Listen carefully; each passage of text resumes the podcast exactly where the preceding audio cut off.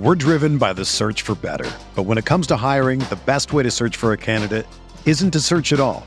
Don't search match with Indeed. Indeed is your matching and hiring platform with over 350 million global monthly visitors, according to Indeed data, and a matching engine that helps you find quality candidates fast. Ditch the busy work. Use Indeed for scheduling, screening, and messaging so you can connect with candidates faster.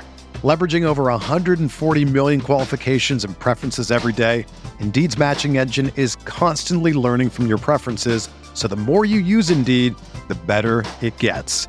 Join more than 3.5 million businesses worldwide that use Indeed to hire great talent fast. And listeners of this show will get a $75 sponsored job credit to get your jobs more visibility at Indeed.com slash BlueWire. Just go to Indeed.com slash BlueWire right now and support our show by saying that you heard about Indeed on this podcast. That's Indeed.com slash BlueWire. Terms and conditions apply. Need to hire? You need Indeed.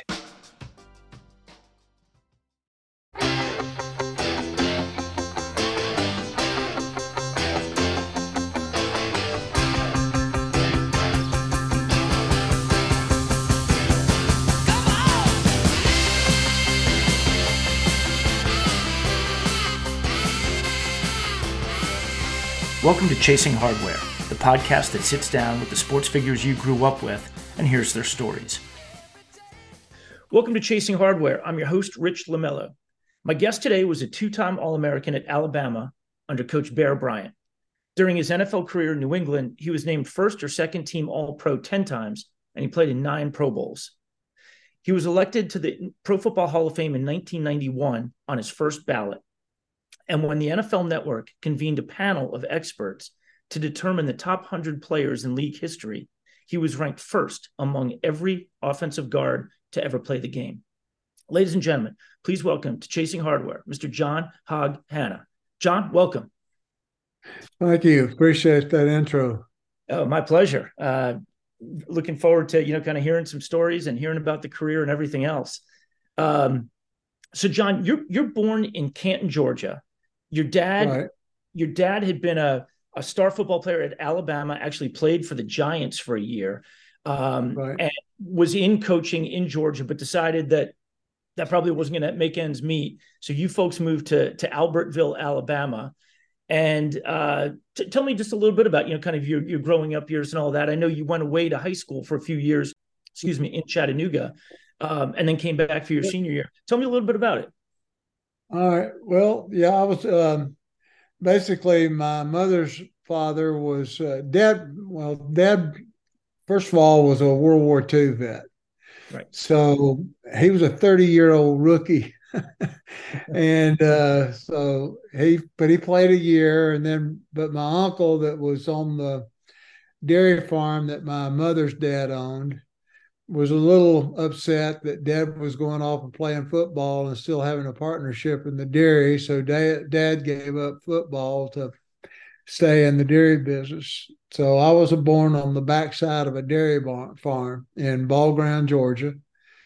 And, uh, you know, the dad um, um, basically got into coaching uh, after that because, you know, there were some um, ill will, I guess, between uh, the sisters and the husbands and all that stuff. So, uh, Dad got he, you know, he taught and and then coached um, football to, and coached uh, girls uh, basketball, and a few other things. And then when David, my youngest brother, was born, uh, Dad's, you're right. Dad says we can't do it on the teacher's salary. So um, he went to work for a um, poultry company, coaching, and and um, then went to work and so as a salesman, and uh, he and two other guys basically decided to form a partnership and they opened a company called Dixie Poultry. And then uh, Dad was doing all the traveling in Alabama. So Dad says, let me have the Alabama branch. And I'll go over there and y'all have Georgia. And so we moved to Alabama when I was 12. Um, when Dad was in the Navy, he, uh, you know, was just an able-bodied seaman. You know, that's all. And, but an officer recognized Dad's hard work and asked him if he wanted to go to officer candidate school. So Dad said, "Yeah." And it just happened that two of the guys that were in his OCS class in the pilot school, uh, he was a TBM pilot during the war, um, helped him learn how to use a slide rule. And uh, so dad made a promise to himself that if he ever had any boys, he was going to send them to Baylor if he could find a way to get it done. So when Baylor, I was in the high school in Chattanooga, in Chattanooga, Tennessee. Yep. So we were living in Albertville. So dad, I uh, was a dorm student. I started my ninth grade year. Uh, went to three years with Baylor, and uh, then uh, after after that, I just came back to uh, Albertville to finish my senior year for uh, certain situations, and uh, uh, then went on to Alabama. And and so you go to Alabama where your dad and your uncle had played, and where amazingly after you, your brother Charlie, who also played in the NFL, and your brother David also went. Basically, in the decade of the '70s, there was almost an offensive lineman named Hannah and they were all, all SEC. Uh, my dad played at Alabama, and uh, he graduated. He, his, I think 1950 was his last season. Then my uncle Bill played, and he was there when Coach Bryant came. So he went through that real rough time. So uh, there's there's two, and then there's myself, Charlie, and David. So there's five Hannahs that had played football at the University of Alabama, and uh, I had a, a cousin, a first cousin who from my dad's sister who was a wrestler at Alabama. Hmm. So there's six six six Hannah family members who participated at Alabama sports.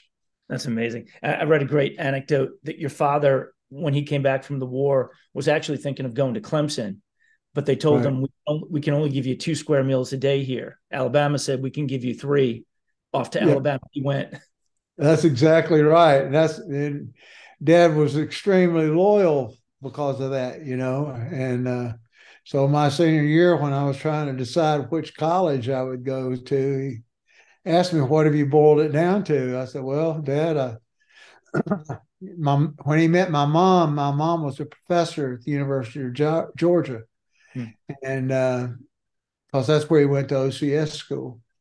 And uh, so anyway, uh, I said, well, I, I, like Georgia. You know, they've got a good offensive line coach there, and and seemed to go. And then Uncle Bill, who's coaching out in California, um, at uh, I think at that time he was at uh, Cal State Fullerton, and uh, he Southern Cal had offered me a scholarship, and I said I think about it. So it's Alabama, Southern Cal, and going to Georgia.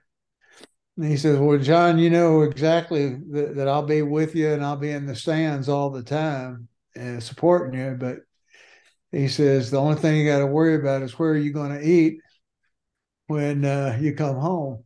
So that made up my mind pretty quick as to where I was going to go to school. That's great. and and it's amazing. So you're there under Bear Bryant, and he, he, there had been a couple of years in a row, which by Alabama standards just didn't sit right. I think your freshman year, freshman couldn't play, but your freshman year, the varsity was like six and five. And around the same time, Oklahoma and Nebraska were having a, a heck of a lot of success with the wishbone offense. And right. so Bear Bryant decides, you know, deep into his career to switch up the offense. He, you know, he had a big mobile offensive line, obviously anchored by you, and he goes wishbone uh, okay. Basically, uh, there have been about three years of, of, six and five season. There was the year before I went to Alabama, uh, the year my freshman year, and you're right, we couldn't play varsity football as a freshman, and then my sophomore year, and it was between my sophomore and junior year that he decided to go to the Wishbone. Yeah, and and the, the run of success. So your junior year, you're 11 and one. Senior year, right. you're two. Obviously, over the decade, he wins eight SEC titles and three national championships. And it would seem to be a pretty good decision he made to. Uh, I would to, think so. Yeah. um, and so, so you're you're at Alabama for those years, and um, a, a couple of one one or two quick questions about your Alabama years. There's a lot of talk about in 1970 the Cunningham game. Sam Bam Cunningham, who would become your teammate in New England a few years later, he is obviously a black running back playing for USC. Alabama already had a black player on the roster, but he was still only a freshman, Wilbur Jackson. Wilbur, yeah. Yeah. But um, the thinking was that Bryant wanted to kind of show show locals in Alabama, like we need to, you know, kind of rethink the way we're recruiting players.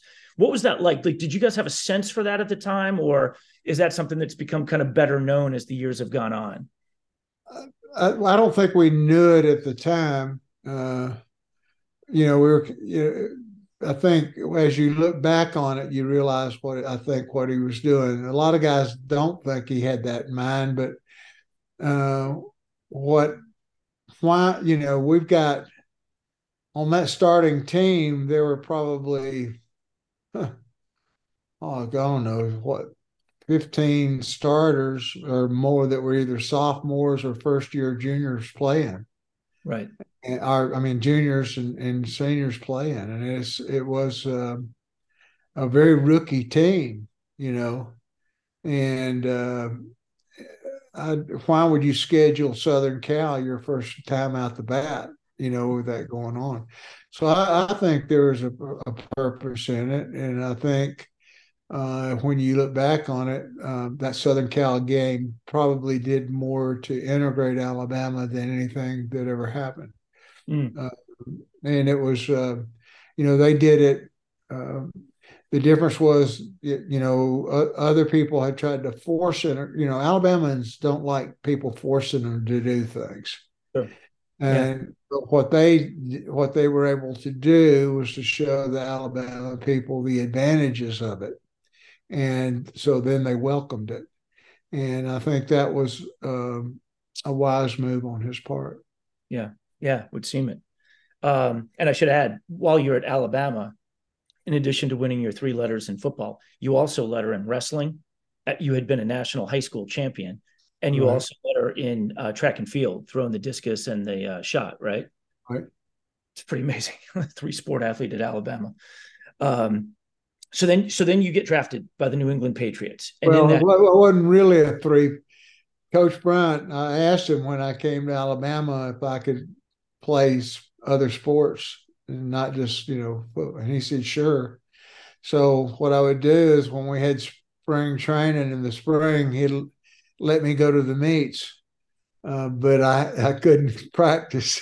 I had to practice football, and, and then I just show up at the meets. So, so uh, that was the extent of my track experience, so to speak. he broke his promise to me, you know. Yeah, but that yeah. that's all right. It worked out, did it? Yeah. So um, that's funny. So uh, so then so you get drafted in the first round, fourth overall to New England when you're coming out of school. So this is spring of '73. Um, and obviously, you know, kind of the attention and the focus on the draft has evolved. Uh, but back then, you know, going fourth overall, obviously, you know, you're on the, you know, kind of the short list for a lot of teams. But was there as much like, did you have a sense for who was really looking hard at you? Did you know you were going to be going to New England? Well, you you, you received a lot of mail from a lot of different teams. Uh, probably the the the team that sent me the most mail was the Cowboys. Hmm. Um, and you know, I'd received a lot, but Cowboys were kind of my team uh, because you know we didn't have professional teams here at that time, and uh, you know we watched a lot of teams where Alabama players went. That was kind of our following, and Lee Roy Jordan was there, and he was always kind of a hero of mine, and um, so um, you know I always kind of wanted to go to Dallas, but uh, you know I didn't have any idea.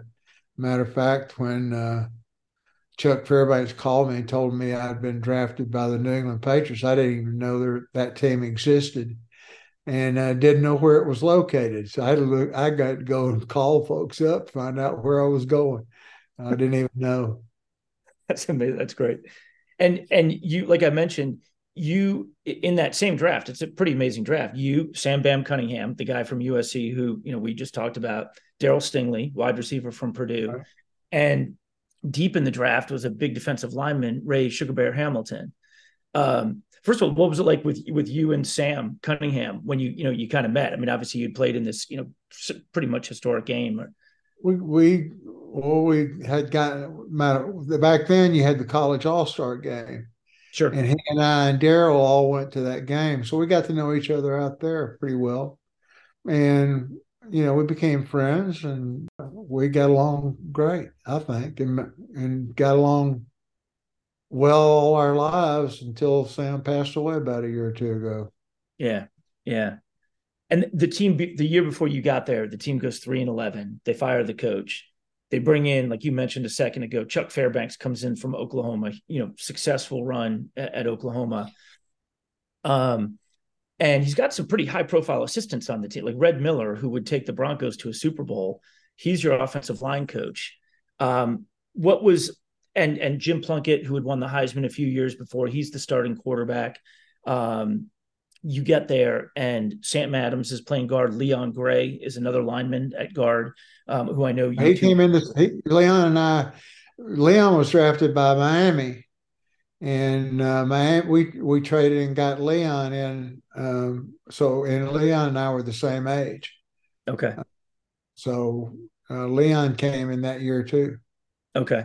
Yeah. So you guys all get together and, you know, obviously you're brand new to the league and you've got a new coach and, and there's, you know, quite a bit of turnover. What are you thinking as you come in the locker room, having come from Alabama? Well, you got, I think the biggest thing, uh, uh, I guess my thoughts were, um, I, I had never played really a pro set type football. I mean, uh, I had to learn how to get in a three point stance. I'd been in a four point stance my whole career at Alabama. So it was a huge learning experience for me. And not only that, but then, you know, you go out and you li- you're lining up and you're lining up in front of people that you kind of admired and respected and kind of looked up to. And it was scary. And, uh, so it, it really kind of took me two took me two years to get my nerves calmed down, and then it took me another year to really learn the position.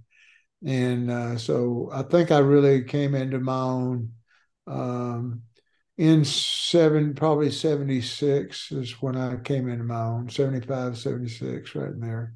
Okay were there, was there any in those first year or two like 73 74 was there any like kind of welcome to the nfl moment where you're just going oh gosh yeah I'm mean a lot of them uh, you know uh, uh, buck buchanan uh, you know i was weighing when i first played him he was with kc and i was weighing about uh, 255 at the time and he literally picked me up off the ground as my and he's giggling at me and uh, as uh, my toes are dragging on the astroturf being pushed back to Plunkett.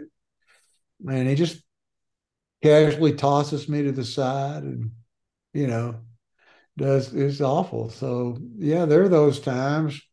I think the wake up moment I, uh, was probably my end of my toward the end of my second year when uh, we were playing the Raiders and I was playing in front of Otis Sistrunk and uh, you know, again, my nerves were just crazy. And uh, but anyway, I remember I remember vividly uh, getting on the bus and sitting down and uh, saying to myself, I said, "You're not hurt. He didn't beat you up. What are you doing, being so scared?" and uh, that was a kind of a come to Jesus meeting at that time, you know. And I finally got over that and started playing football instead of being worried about who I'm playing in front of. Yeah, yeah. And you you, you mentioned Leon Gray. You guys formed a really strong partnership on that offensive line for the better part of you know better part of a decade. Um, tell me a little bit about that, like you, you know, kind of your first encounter with him. That's a pretty sim, uh, symbiotic relationship between the guard and the tackle on one side of the line. Tell me about your relationship with Leon. Well, Leon now, uh, when we came in, uh, he played right tackle next to a, a veteran guard named Lenny St. Jean. Mm-hmm.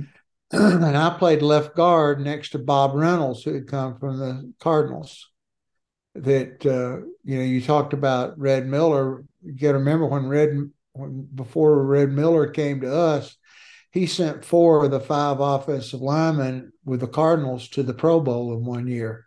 Hmm. Wow. So he was a great offensive line coach. And so anyway, he put us next to veterans for a year. And then we come in our second year and we started rooming together. They put us together and they moved Leon to left tackle. And uh, Leon and I um, worked hard together. Um, and the biggest, I remember going to a football camp one time, and one of the greatest compliments. Uh, Leon and I were showing how to, you know, at that time you ran, you you formed a cup pocket, and we showed people the you know how we would set and the depths and things like that. And uh, as we were doing after we got through the demonstration one of the guys there who was a pro and then he, he came over and he says he said i've never seen anything like you two guys it's like a dance team i mean yeah. you guys y'all do everything it's like and but it was leon and i worked that way you know and we were roommates. Uh, I loved Leon. I loved him to death. Matter of fact, uh, if I'd have had a gun in '79 when they cut Leon, I'd have shot Billy Sullivan. Uh, I really would have, because that would really upset me. Why would you take the best uh, left guard tackle tandem in pro football and split them up? You know, that's stupid. Yeah. Uh, but they didn't worry about that. All they were in it for was to cut payroll. So that was part of it. Yeah, I yeah, I mean, we'll uh, we'll, I, we'll talk about that in a little bit, but yeah, I remember reading a quote from you. You said something like, "It was just devastating," and it to- showed me that these guys weren't interested in winning. They weren't. They didn't care about winning. They didn't care. Yeah. Um, and so, so you guys are on this Patriots team, and and tell me a little bit about playing with Jim Plunkett, because obviously here's a guy he's winning Rose Bowls, he's got the Heisman, but and and ultimately wins two Super Bowls with Oakland.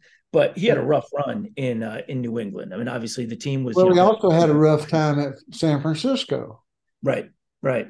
So you got to understand Jim and his abilities, and you got to understand how he played. Now, Jim's could could hit the eye of a needle with a football when throwing the ball. I mean, he he could he could hum it. Sure. But if you timed him in a 40 yard dash, you better bring lunch. okay. So the Patriots in San Francisco ran four and five man patterns, which basically says that the quarterback's got to get rid of the ball in 2.8 to three seconds. Oakland, if you remember their offense, ran two and three man patterns or three and four man patterns. Right. That means they leave a guy in to eh, help with the offensive line. Now you've bought your quarterback a four second drop. Well, you give that eh, that extra second to to Jim. Well, he's going to take advantage of it and he'll kill you. So the issue was basically Jim didn't fit into the schemes that he was at previously, but he he fit into the Oakland scheme perfectly. Right. So that's the issue, and, and and there's a lot of guys like that in the league who are great athletes and great players. They just don't fit into the system. And the best thing that a coach could do if they don't fit into that system is don't try to force it on them, but send them somewhere where they can fit in and make the best of their abilities. Yeah. And so, and then, and as Jim is is kind of leaving, Steve Grogan is coming out of Kansas State, and Steve Grogan is becomes one of the best running quarterbacks in in league history, um, and tough as nails too tell me a little bit about you know your kind of first impressions of Steve Grogan uh, when he came in. I guess the best way to, to say it is, you know, when you're in that huddle, everybody's eyes are on the quarterback, right? And that quarterback has to exude confidence.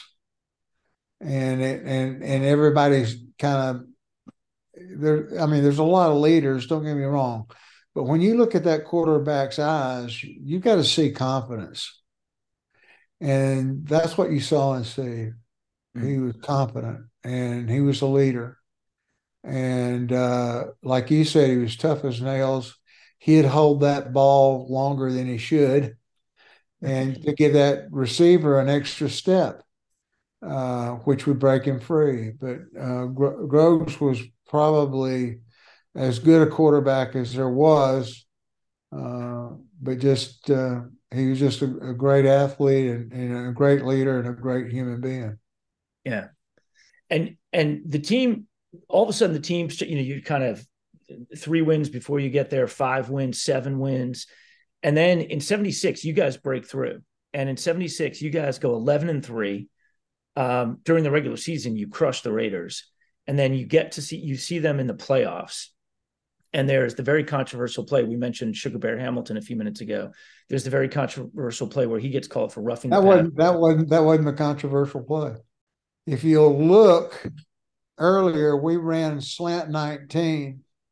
Sam Bam ran the ball. So Sam saw the yard marker that he was going to make the first down. So he went past, past the yard marker and stepped out of bounds.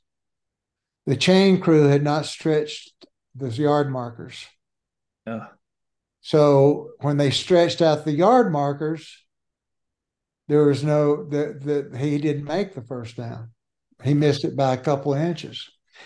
So in essence, that play with Sugar Bear Hamilton should have never happened because that would have given us a first down and we'd eaten the clock out and gone on to play to win the game. But pe- pe- people didn't notice that.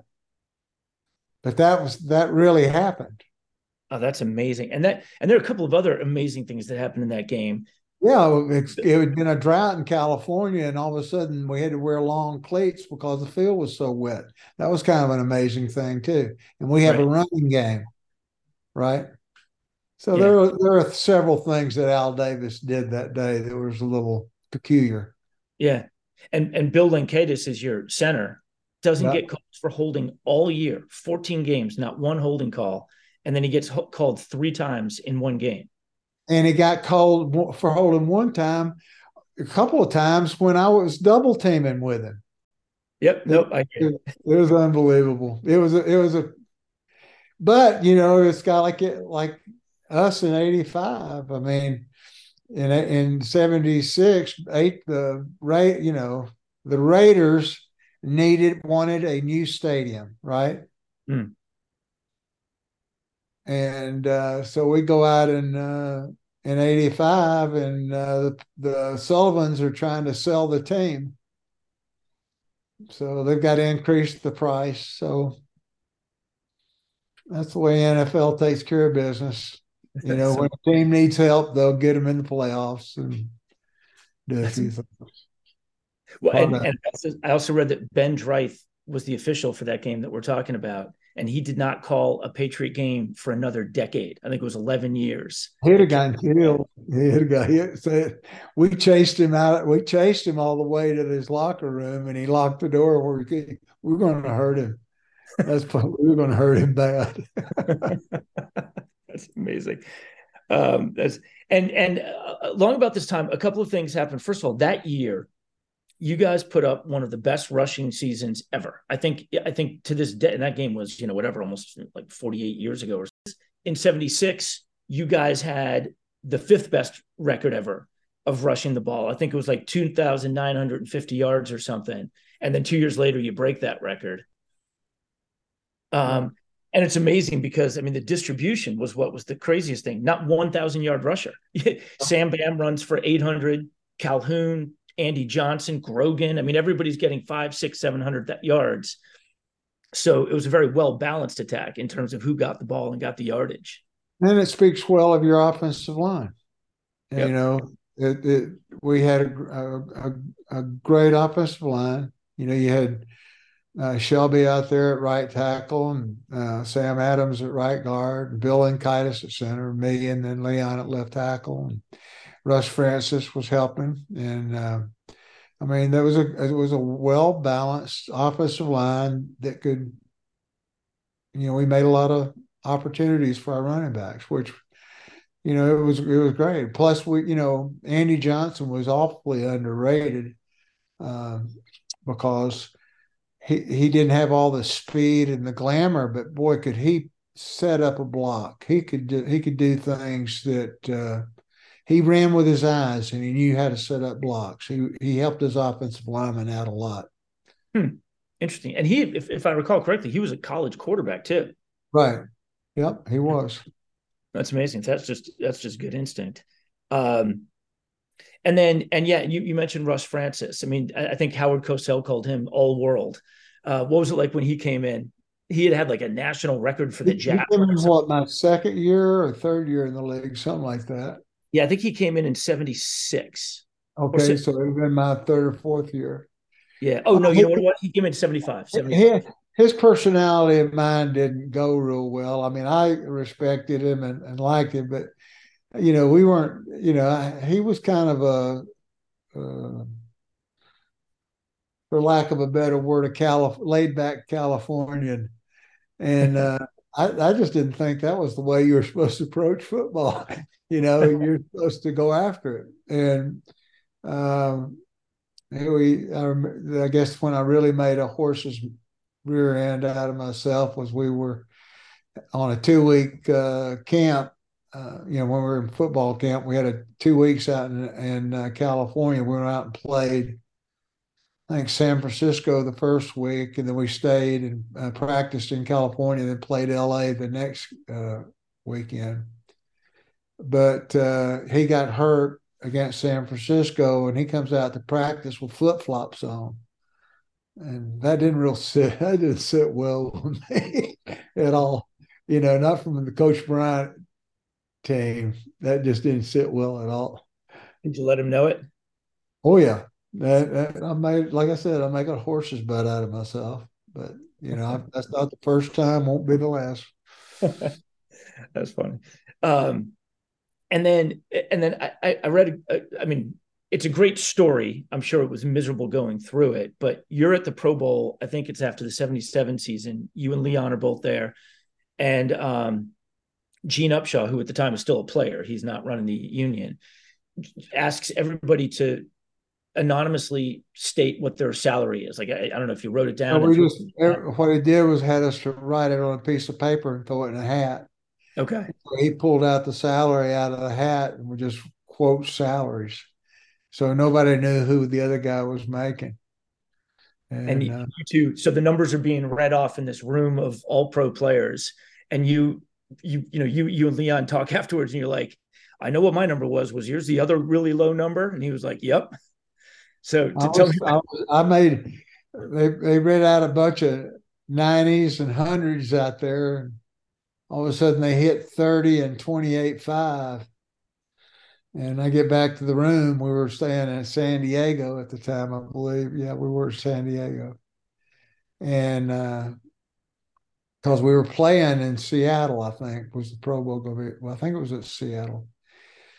but anyway, um, uh, I get a phone call and I answer. I said, he says, Hog. I said, Yeah, big dog. He says, Which one were you? I said, I was 30. I said, which one were you?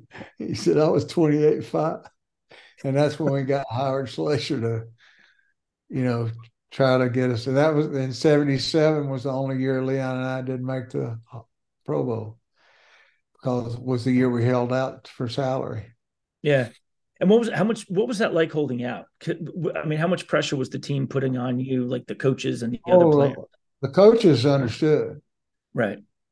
Matter of fact, had the we if you remember the way we did it, we went to camp and practiced with the team, mm-hmm. and uh, we said we're going to stay here until the last preseason game. But if we don't have a contract by the last preseason game, we're walking. So we practiced all the way up to the night day before the game, and we said that's it, and we walked. And anyway, the night after the game, uh, Fairbanks calls Leon and I and said, "Come to the house. We I want to talk to you." So, so we went over his house. He says, "Look." And Howard Slusher both. They all they said we we we've got an agreement here. He says uh, it's not the best deal we could have gotten, but it's it's workable. It, it's fair. And he says I think you ought to sign it. So we were ready to sign the contract, and uh, Chuck Fairbanks um, said, "Well, let me go get one more confirmed with the Sullivan family." And we were sitting downstairs, and we could hear Chuck Sullivan crying like a baby. They're going to break us. They're going to break us. And they refused to give us a contract. And that's, you know, that was the first strike one on Fairbanks as far as why he left the team. That was the first go round. There's other issues that happened later on, like with Darryl and things like that. So, yeah. So, yeah. So, so he obviously he's the coach. He wants his best players on the field, and he works out like kind of an agreement with the ownership, brings you guys in, and then at the last second, the ownership fades and says, "No, we're not going to sign it."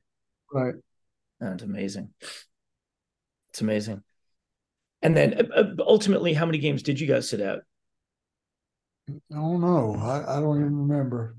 I think for some reason I think it was like three or four.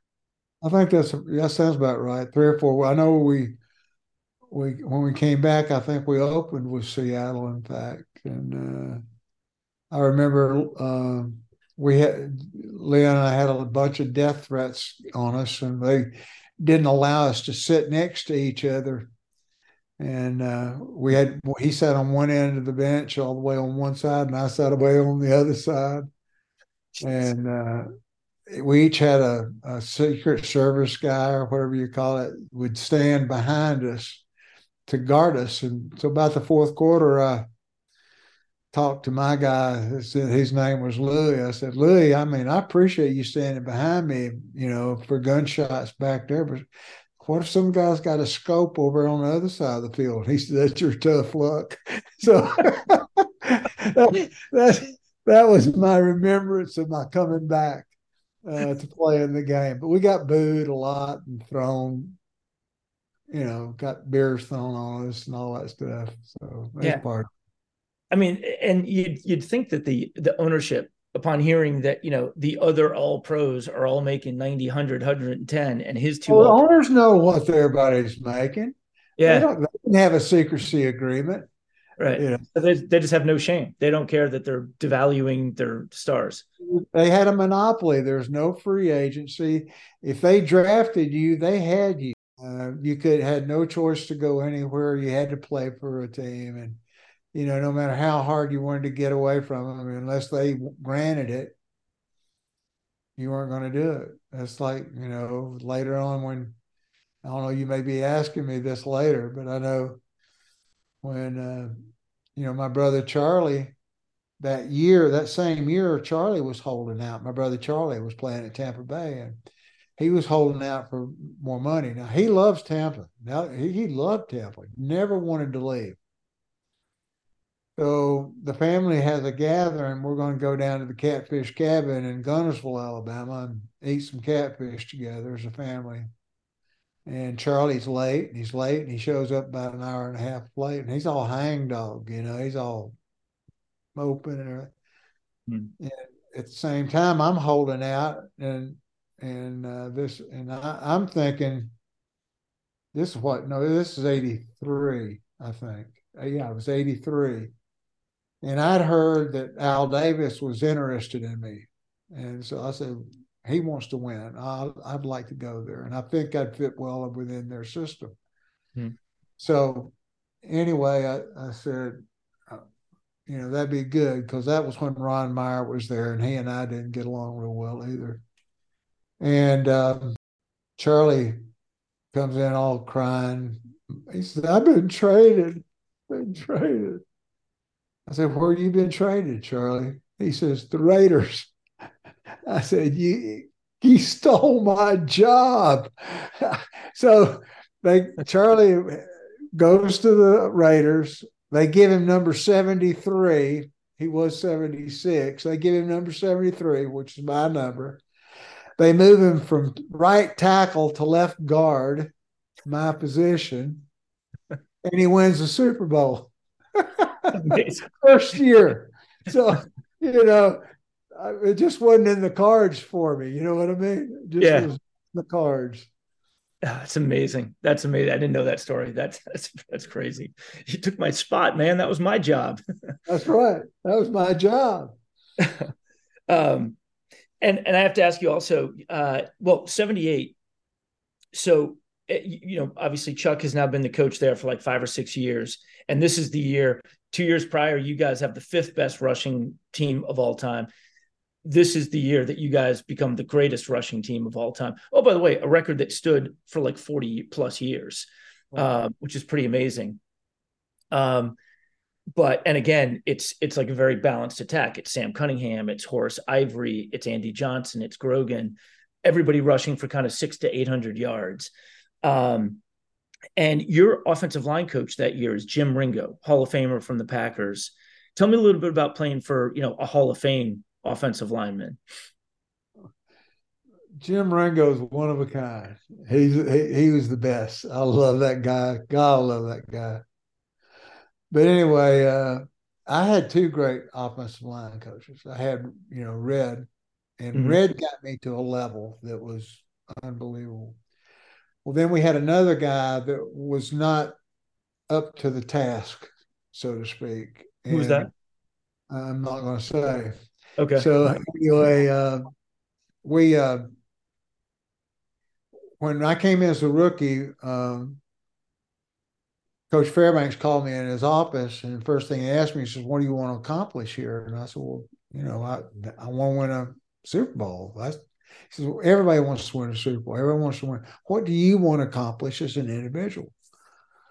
And I said, "Well, you know, I've always wanted to be the best that ever was. I said I'd like to be the you know, best at my position.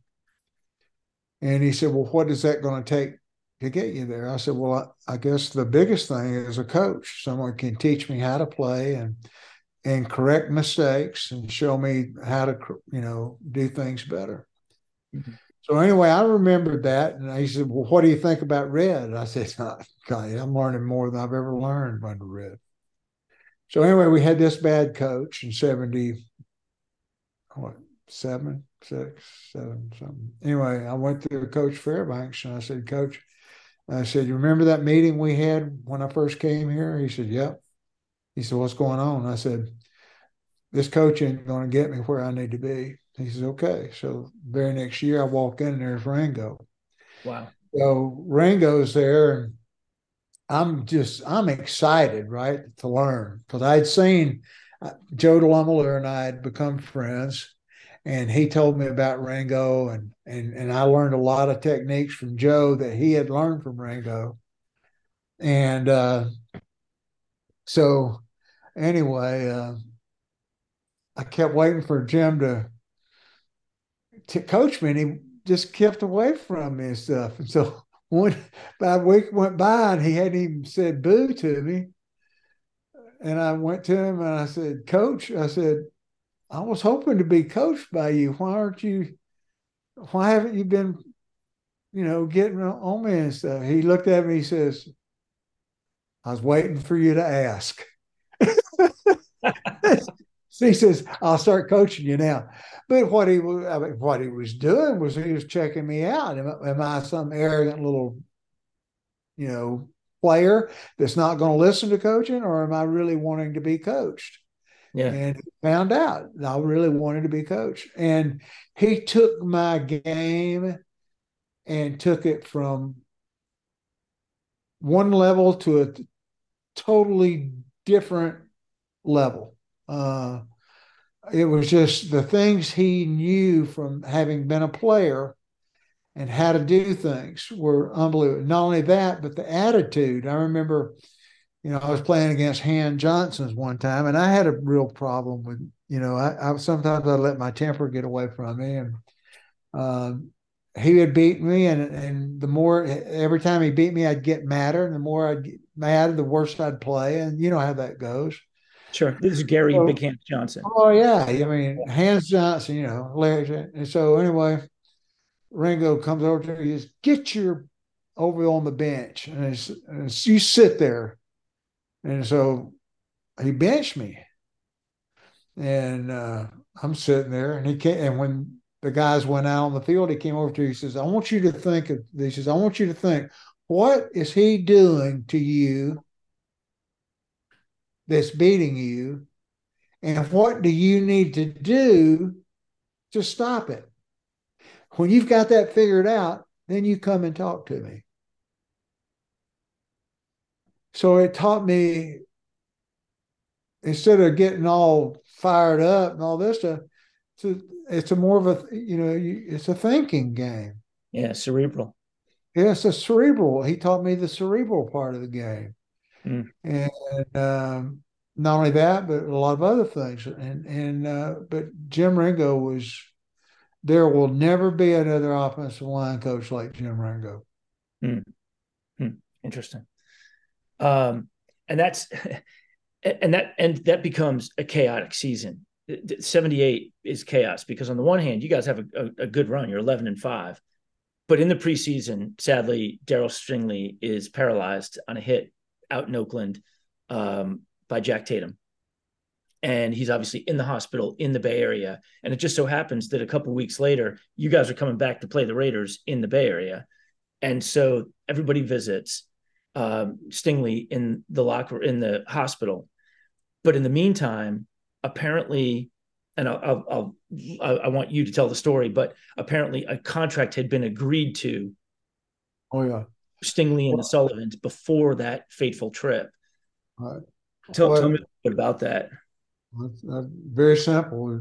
Darryl basically did the same thing Leon and I did the year before. He stayed at camp until we made the road trip to California. And he said, if we don't have a, a, a contract agreement uh, before the California trip, he said, um, I'm not going to go on the trip. So Fairbanks said, they agreed to a contract right before we got on the bus.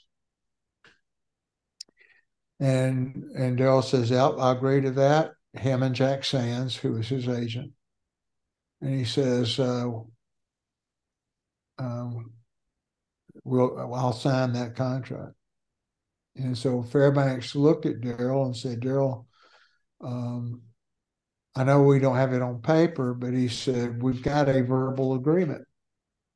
And um, you know it'll stand in, in court and everything else. So would you make this trip with us? We really need you. And Darryl says, sure. So he gets hurt. Well, what the media told the public was that how gracious and kind Chuck Sullivan was to give him all this money. That wasn't a kind gesture. That was a settlement on the courtroom steps with Jack Sands. They weren't mm-hmm. going to get a diddly squat. And that was strike three for Coach Fairbanks. And if you remember, that's the year he went to Colorado and left the Patriots. He just, he said, and he, he told the team, he says, I can't, he says, if you guys can't trust me, I can't coach you. And so he said, I can't be here where I'm being overridden all the time. And that's when he left. And everybody knew he was going to leave. Right. Uh, you know, because why else would the guy from Continental Airlines be at every Monday practice? You know, we knew he was leaving. Uh, right.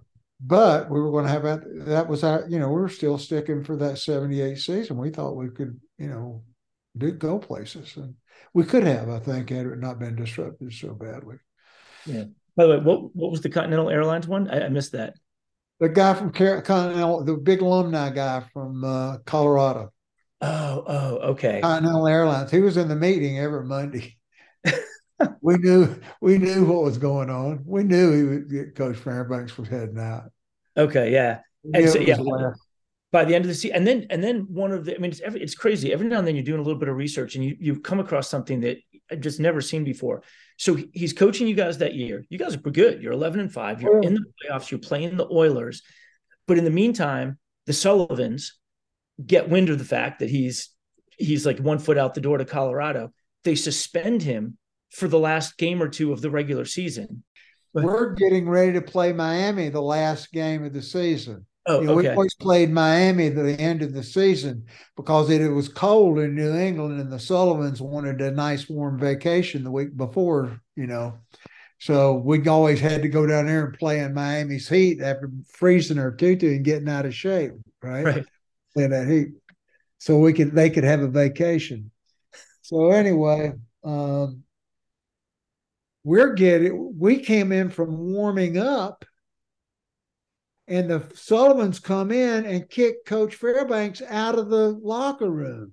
This is in the minutes before a game. right before the game, five minutes before kickoff. And and they have more Erhardt as the offensive coach and and uh, uh, Bullough as the defensive coach. So we didn't have a head coach. We had an offensive coach and a defensive coach. And Fairbanks was kicked out of the out of the locker room. So he's just in the stadium. I mean, I've seen it. This was, I mean, you got. This was. Those guys were idiots. Let me tell you. Were, it's crazy. But here's the craziest part. So so that happens. Then the next week you're in the playoffs, and they bring him back in to coach. Yeah, exactly. that's it's like either either either fire him or don't fire him. But like to, to can him, you know, to, to kick him out of the room right before the game and then bring him back for the playoffs. And then no wonder, you know, little wonder that you guys lose to Houston the next week in the playoffs. Um, yeah, so so basically that team, that 78 team is a good team, but you've just got chaos, you know, from management, oh, gosh, from management on down. Um, and then it's after that that's when they let Leon Gray go. And that's when you said, now I know that they're not about winning, which as a professional athlete, you know, as a man, that's crushing. It's more than crushing. It's, you know, why it's, it's you, you, you quit playing for team and you start playing for self. Mm. Uh, you know, it's a real temptation just to play for self. Mm. And um, it's which takes all the fun out of it. Um, yeah you know, because you know there's nothing like a locker room, you know, uh, the closeness, the camaraderie of your you know teammates and stuff, and you know, for everybody not to be on the same page, um, it really it's, it's you know it's it's devastating. You know, right. my whole my whole I wanted to win a Super Bowl. I, before I left my uh, my career, I wanted to be a Super Bowl champion. But that's part of it. Yeah.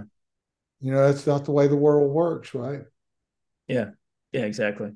Um, and then and then I, am always curious. Like it's just always interesting to see like some personnel moves. Like I, I interviewed Dan Pastorini um, a little while ago, and they had Steve Largent in camp, and they cut him down in Houston and I asked him about that. He's like, "Oh man," he's like, "You know, I'm telling Bum Phillips, this guy, this guy's got good hands. He runs a perfect route. You know, what are we thinking cutting him?"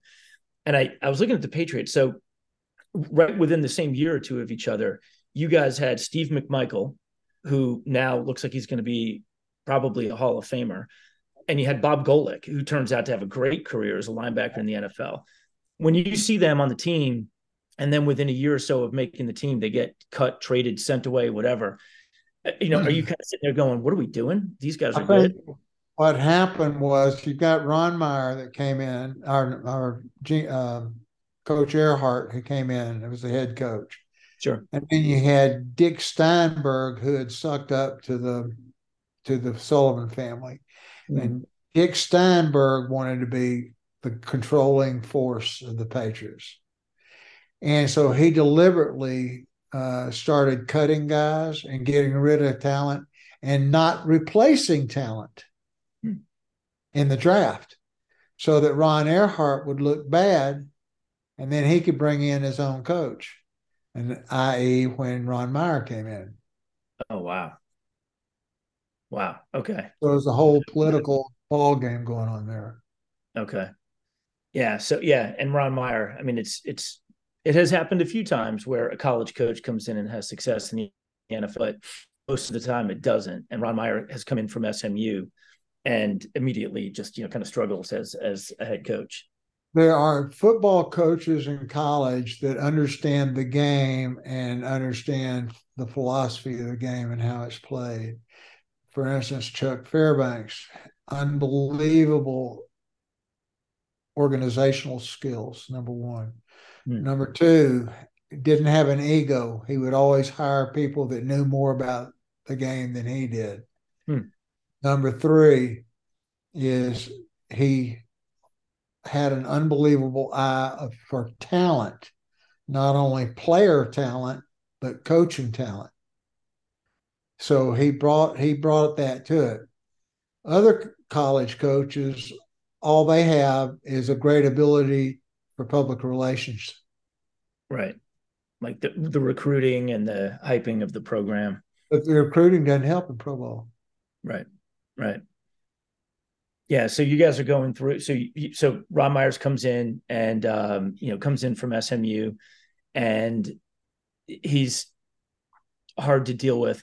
I am curious um, about that time. Well, you, had a couple receivers on the team that I'm curious your take. Harold Jackson, like a you know kind of a veteran receiver, had made his name in a few other cities, and then Stanley Morgan, who could jet out of uh, Tennessee. What did you think of those guys when they were running patterns together? What I remember most is when they came into camp in '78. Mm-hmm. after Darryl had gotten hurt, yeah, that's when we got HJ. Yep. And I remember um, we would always sit under the this like we call it the tower, but it was a platform that they would raise to film practice. we would sit under it for shade before practice, and the you know, Stanley and HJ had been mouthing at each other about who was fastest and this and that and the other. So they get they've got football pads, pants on, and and t-shirts and football shoes on. So they go down there and they say, go, and they click the clock. And both of them cross the finish line in 4 6. And we all looked at each other and said, we got some receivers now. Yeah. Four I six mean, impacts. It was just, it was just, it was just unbelievable. I mean, who you going to double team, right? Who you going to double cover? those guys are unbelievable.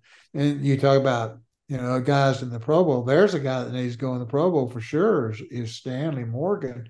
You look at his numbers, his numbers are better than most of the receivers that are in the Hall of Fame.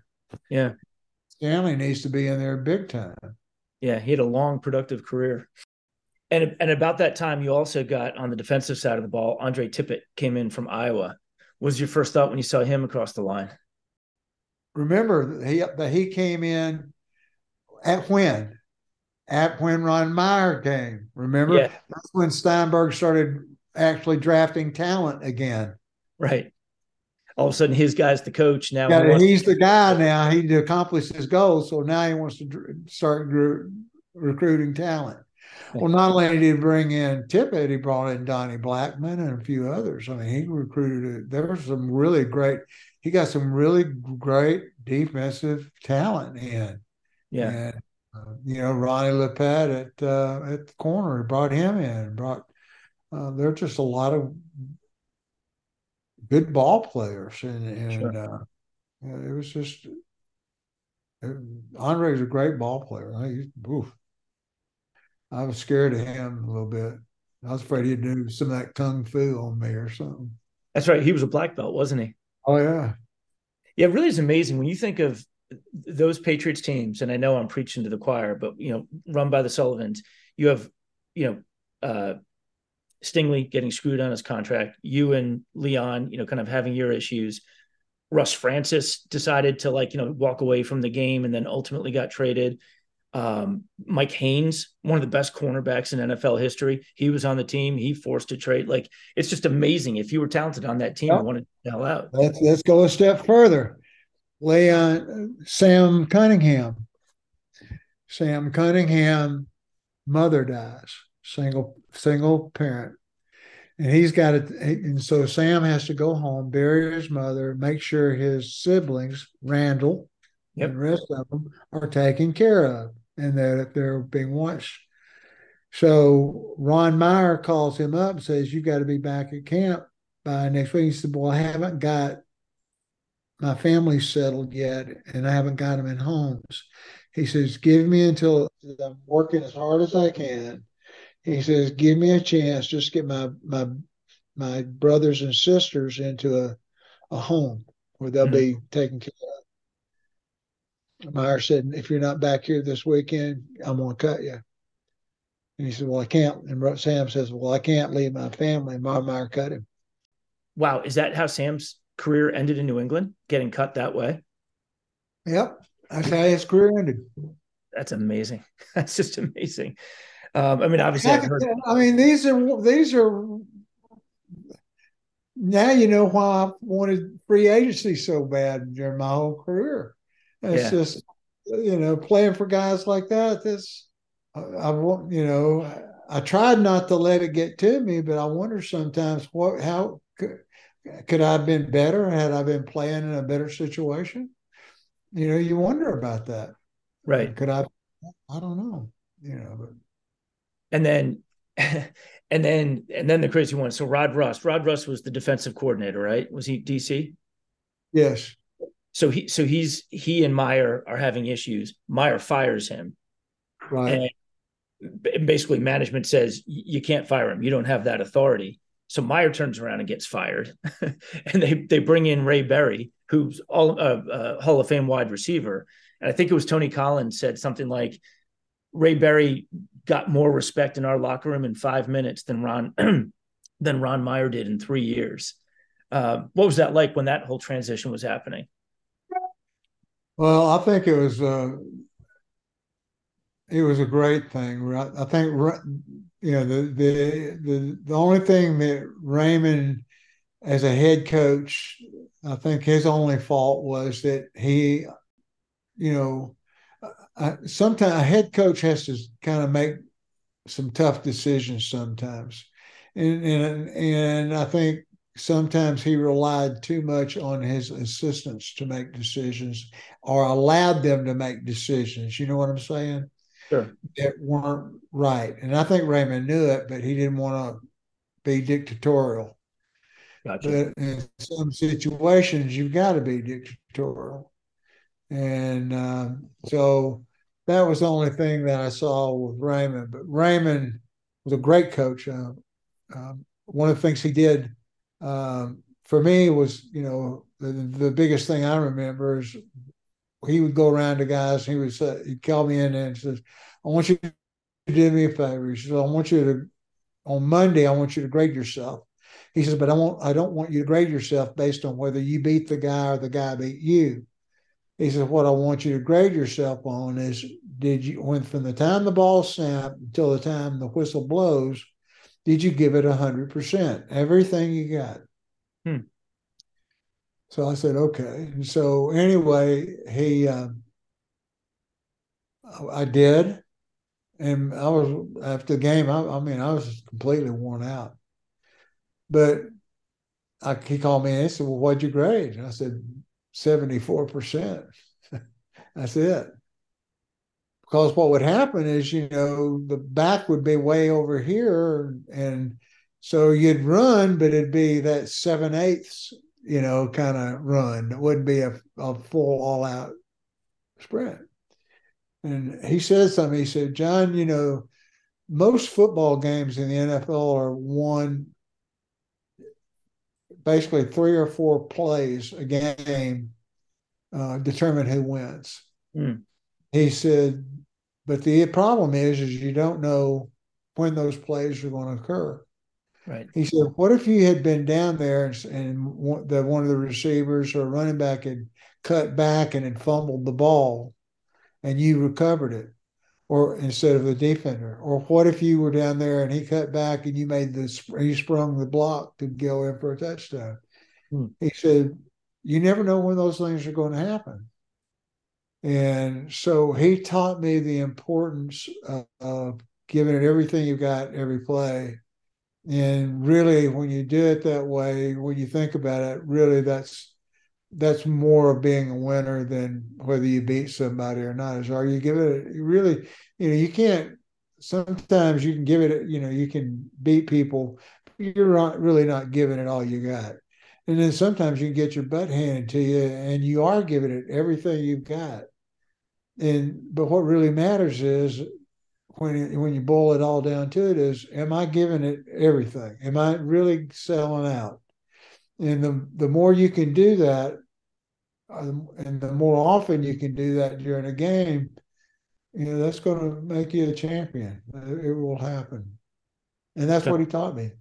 Yeah. Okay. That's interesting. Yeah, I remember reading something about him when he was a player. It might have even been before his NFL career, like in college, that somebody, some writer or something, was at a high school stadium down in Texas, and they saw him out on the field, and he's just running patterns, and then stops after every play, after every pattern by himself, no football, just running patterns, and marking something off on paper. And the writer came up to him afterwards and said, "What are you doing out there? What is that? What am I looking at?" And he said I pull random games out and I just run every play that we ran in the game to just perfect my routes in like game speed, you know, kind of time. And I just thought, wow. And, and, and not only that, but what he would do, for instance, when he studied film, he would, when he played and he taught it to our receivers, you know, he would like let's say he's running a, a dig or some sort of a, a let's say a curl or something like that, he would count how many steps it would take before the defensive back would turn to run. Hmm. So what he would he and Unitas would get together and he said, Well, I think he'll turn on the eighth step. So they would practice all week. And on the eighth step, when that defensive back would make his turn to run, that's when Raymond would turn up and and curl up to the quarterback. So he's uh, this is the position of the precision in which he studied films and his opponents were amazing. Wow. Uh, and that sets up the 85 season, which is your last year. Now, did you know going into that season that was your last year, or did you decide to retire afterwards? Uh, afterwards, I had uh, as soon as the game was over with, I went in and had both my shoulders operated on.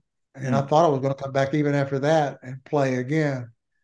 But also, after I got where I could move around a little bit, because, you know, it takes six months to get shoulders back. Mm-hmm. So that was first. And I had my knee done. And I told Bert Zarins, I said, if I ever get to where you think I'm going to cripple myself, I want you to let me know because I'd torn a posterior cruciate ligament in 77, which that the doctor, team doctor at that time had told me it was a sprain. So I go down, my Charlie was down at uh, Tampa. So I go down there to uh, get my knee checked. And the doctor said, well, you tore your posterior cruciate and you got some cartilage damage. And I said, well, can we fix it? He said, well, the only way we can fix it back then in 77 was to reroute your hamstring. I said, well, is it success- successful? He said, only about 50% of the time. He said, well, I said, well, what would you recommend? He said, play as long as you can, keep it strong. Mm. So that's what I did. And uh, after that 85 season, uh, they came in and uh, basically sucked all the cartilage out. And uh, Bert Zarins, who was uh, our team physician, called me in and said, uh, John, uh, remember that conversation we had when I became the team doctor? I said, I do.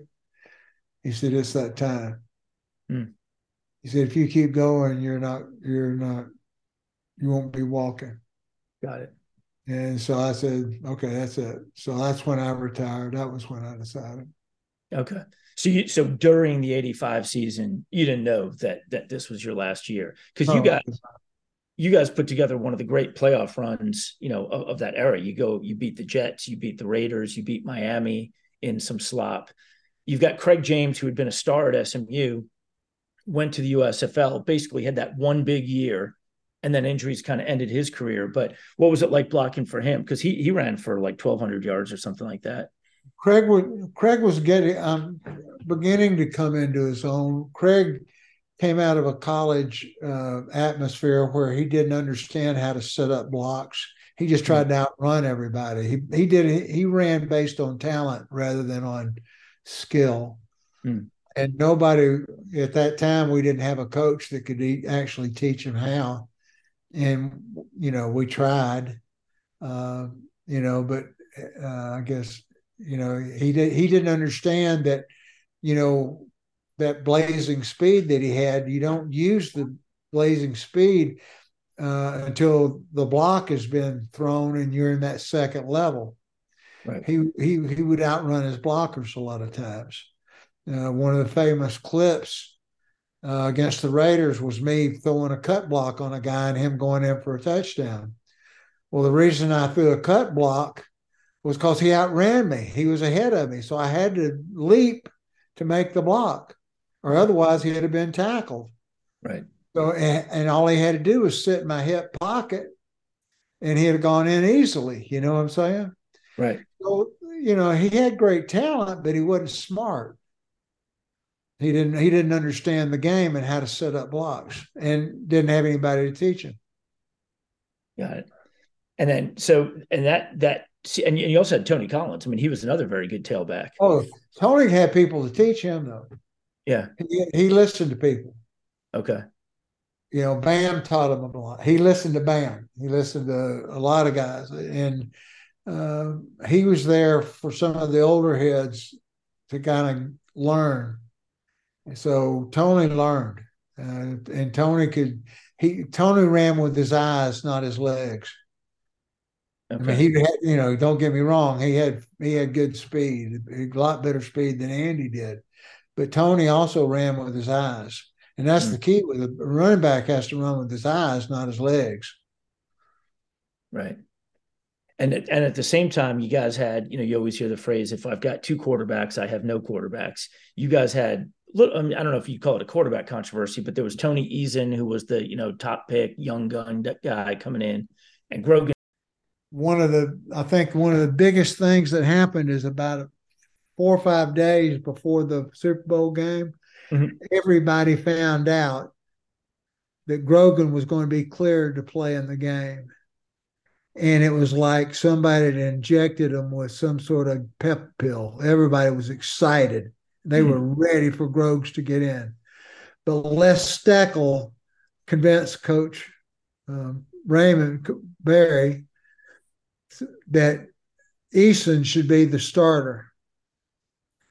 And when that happened, it was like somebody had popped the balloon. Mm-hmm. Everybody's hopes went down. I'm curious, like when you look at, do you watch much NFL today? Like, do you watch every game? Or, no. No. No. Okay. It ruined. Goodell's ruined the game, especially. It's awful. Just taking away linemen's ability to do their job. Offense is supposed to be the attacker. Do you are you uh, uh, annoyed by some of the rules like protecting the quarterback? And... Oh, oh yeah they've really take defensive backs are the guys that they've really messed over. I mean, they've given offensive linemen now. Heck, you can bear hug a guy now and get away with it. That's right. all. You know, you don't. Have, you know, there's no athleticism now to be an offensive lineman. You know, you don't. Nobody runs. Nobody really goes. Well, I guess Larry Allen was the last really good guard that I. I mean, I think my kind of guard. I loved watching it. Now, when Larry Allen played, I'd watch the Cowboys. I watched. I liked watching him play. I thought he was a great guard. Yeah, he was the complete package, kind of like you were. The the ability to run block. He was, he was a good player, and a lot bigger than me. But yeah. he, but he was. uh Well, he was the real deal, and um but these these guys, you know, that, that, that's somebody. We were somewhere and some guy had been talking about how long, how many guys, how many consecutive plays this guy had run in his career, and and how he, you know, nobody had ever played that many plays without, you know, And I looked at this game film. I looked over at my buddy. I said, "Shit, if, we'd played like that, we'd have played that many games consecutive too." Yeah. ain't nobody hits anybody anymore. You know, the only way you get hurt is if you trip over grass and sprain your ankle. You know, they hit each other.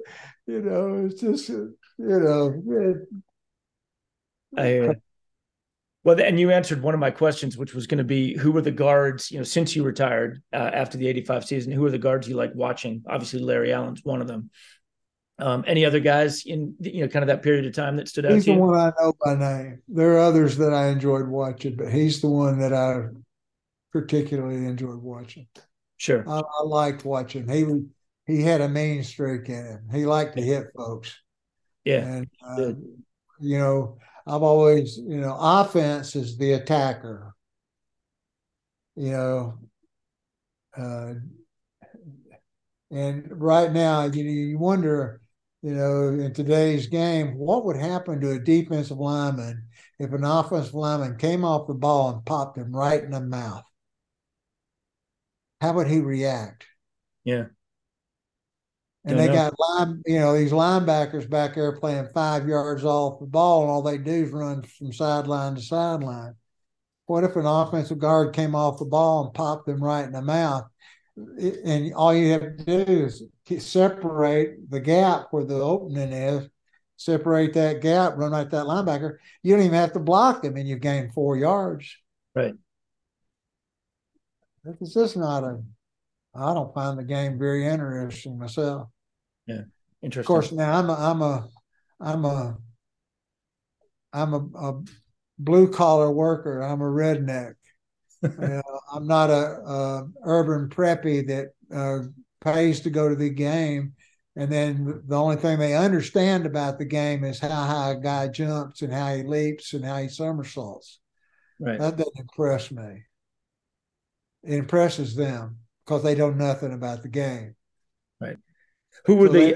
they have taken the game from the blue collar guy and given it to the yuppie so they can buy press boxes or whatever they call those things. Yeah, those luxury suites luxury suites.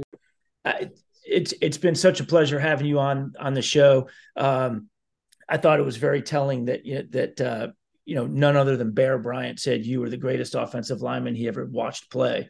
It's pretty That's high. what he told me. what did he tell you? We were going out to play Texas in the Cotton Bowl my senior year, and I'd gotten all these letters from different pro teams, and I, sure. Dad said, "What are you going to do after the game?" I said, "Well, Dad, I guess." You know, I'll just wait till after the game and I'll decide.